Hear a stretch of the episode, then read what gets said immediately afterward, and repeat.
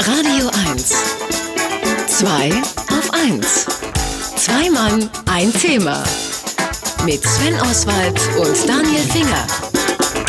Okay, ich geb's zu. Früher wollten wir alle einen haben. Ein Mercedes-Stern, aber nicht etwa an der Bonzenkarre, sondern um den Hals oder so. Das Ding stand nicht nur in Autokreisen, sondern auch bei Hip-Hop-Prolls hoch im Kurs, so wie bei uns damals in Spandau. Über den Stern als Markenkern sprechen wir mit unserem Marketing-Experten Markus Bartelt. Schönen guten Morgen, Markus. Schönen guten Morgen. Mir war das ja immer ein bisschen zu puppelig. Ich hatte so Emilys und Jaguare um den Hals hängen, aber so ein Mercedes-Stern.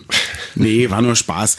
Äh, Markus, wo kommt eigentlich dieser Mercedes-Stern her? Und, und, und soll der auch irgendwas bedeuten? Oder war das nur leicht herzustellen. Da gibt es eine ganz lustige Geschichte dazu, natürlich wie immer, ähm, dass man sich bei Mercedes ähm, dachte, man bräuchte also für diese Person, Mercedes Personenwagen, das war ja die, die äh, Daimler, äh, man brauchte dafür ein Logo, ein Erkennungszeichen. Und Ja. dann hat man also gesagt, intern, was könnten wir nehmen?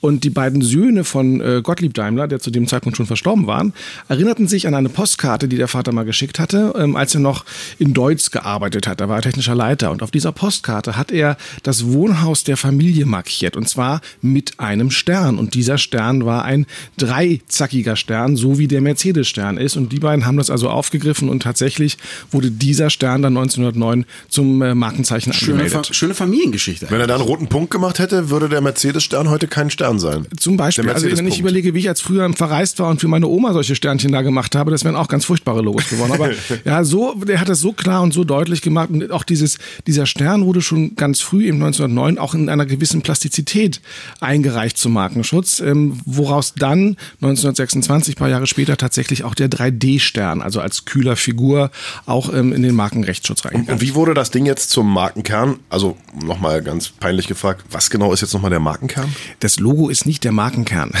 Das Logo ist eine Äußerung, ähm, das wir haben von dem im Rahmen des Corporate Designs von den Werten. Es gibt auch diesen Ansatz, der ist aber nachträglich gemacht worden, dass man sagte, diese drei Spitzen äh, sind Erde, Wasser und Luft. Das Feuer sind hat die- man mal vergessen. äh, ja, das sind die Bereiche, in denen man mit seinen Motoren tatsächlich auch präsent sein wollte. Also man wollte Motoren bauen für die Straße, fürs Wasser und für Flugzeuge.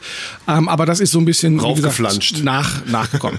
ähm, das, das Logo ist ganz wichtig als Erkennungszeichen, als Markenerkennungszeichen. Und gerade der Stern von Mercedes ist eins der weltweit bekanntesten ähm, Erkennungszeichen, das es dort gibt. Den, den Stern sehen wir überall. Also wir haben ihn nicht nur in Deutschland auf ganz, ganz vielen Gebäuden auch drauf.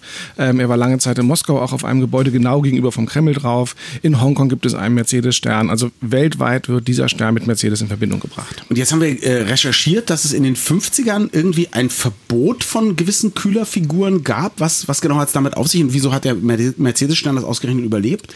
Dieses Verbot gilt seit 1959 bis heute. 59, Also, okay. 59. Also grundsätzlich ist es verboten, mit äh, Kühlerfiguren zu, zu fahren. Außer, und das wurde ein bisschen eingeschränkt. Man hat eine sehr schöne wie auf einem Rolls-Royce, weil da sind sie immer drauf. ja, nee, das nicht. Also außer diese Figuren geben nach. Denn Ja. das ist ein, ein Personenschutz beim Unfall. Das heißt, wenn, du, ich, wenn ich heute eine, eine Kühlerfigur haben möchte, muss ich per Gutachten den Nachweis erbringen, dass sie eben flexibel ist oder versenkbar ist, wie die Emily zum Beispiel.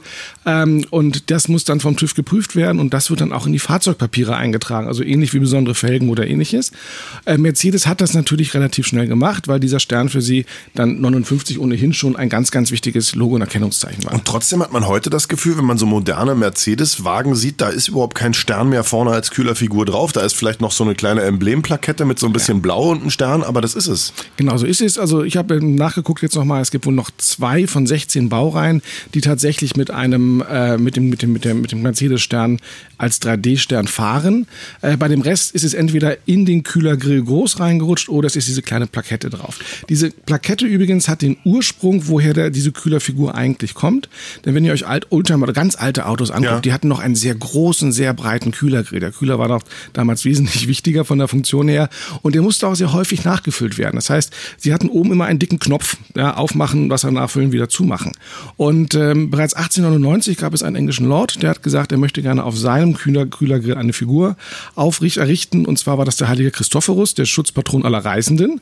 Und da dachten dann die Autobauer irgendwann drüber nach und sagten, ja, so ein öder Knopf, da kann es dann nicht wirklich sein und fingen an, Kühlerfiguren zu entwickeln. Es gab eine unglaubliche Vielzahl. Also die Kühlerfigur war das Wappen der Autobauer. Es gab Boxer, Skiläufer, Götter, Halbgötter, Tiere, äh, vom Elefanten über den Jaguar bis hin selbst zur Schnecke. Es gab eine Schnecke als Kühlerfigur. Das war also tatsächlich so ein Fiat. ganz, ein ganz mal. ein ganz wichtiges äh, Bestandteil, auch um den Status des Autos auszudrücken. Jetzt äh, frage ich mich aber trotzdem, warum, äh, wenn sie das doch eigentlich gut können, auch nachgebende Kühlerfiguren heute, warum macht Mercedes das nicht mehr? Wahrscheinlich auch, weil so viele Sterne immer geklaut wurden, oder?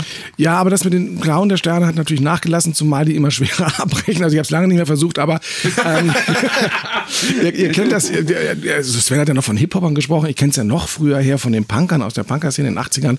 Die, lustigerweise, dieses Statussymbol, was Mercedes damit hatte, wurde zum Statussymbol, bei denen die Status abgelehnt haben, nicht bei den Punkern. Ja, dass man also wirklich das abgemacht hat der, als Kette am, am Schulranzen trug oder ähnliches. Mercedes selber sagte mal, es sei ihr ähm, bestverkauftestes Ersatzteil immer gewesen, Klar. weil die Leute nachkaufen mussten. Ähm, ich weiß auch, dass es in manchen Punker-Partys der Eintritt war. Also wenn du dann hin wolltest auf die Party, hast du nicht mit Geld bezahlt, sondern musstest einen Mercedes-Stern vorweisen, um dort reinzukommen. Also es war sehr, sehr begehrt. Heute sind die eben wesentlich schwerer. Aber es, er erfüllt seine Funktion in diesem kleinen Bereich nicht mehr. Der Stern ist ja immer noch da.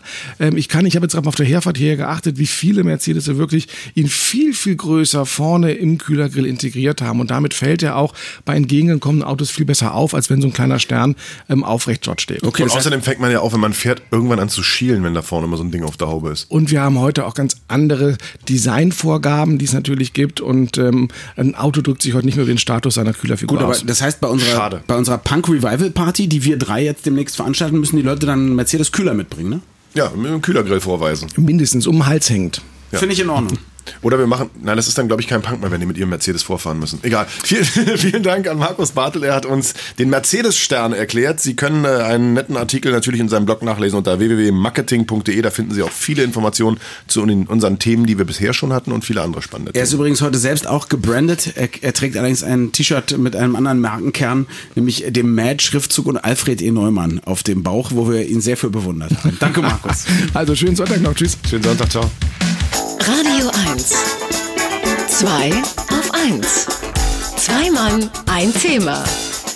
Mit Sven Oswald und Daniel Finger.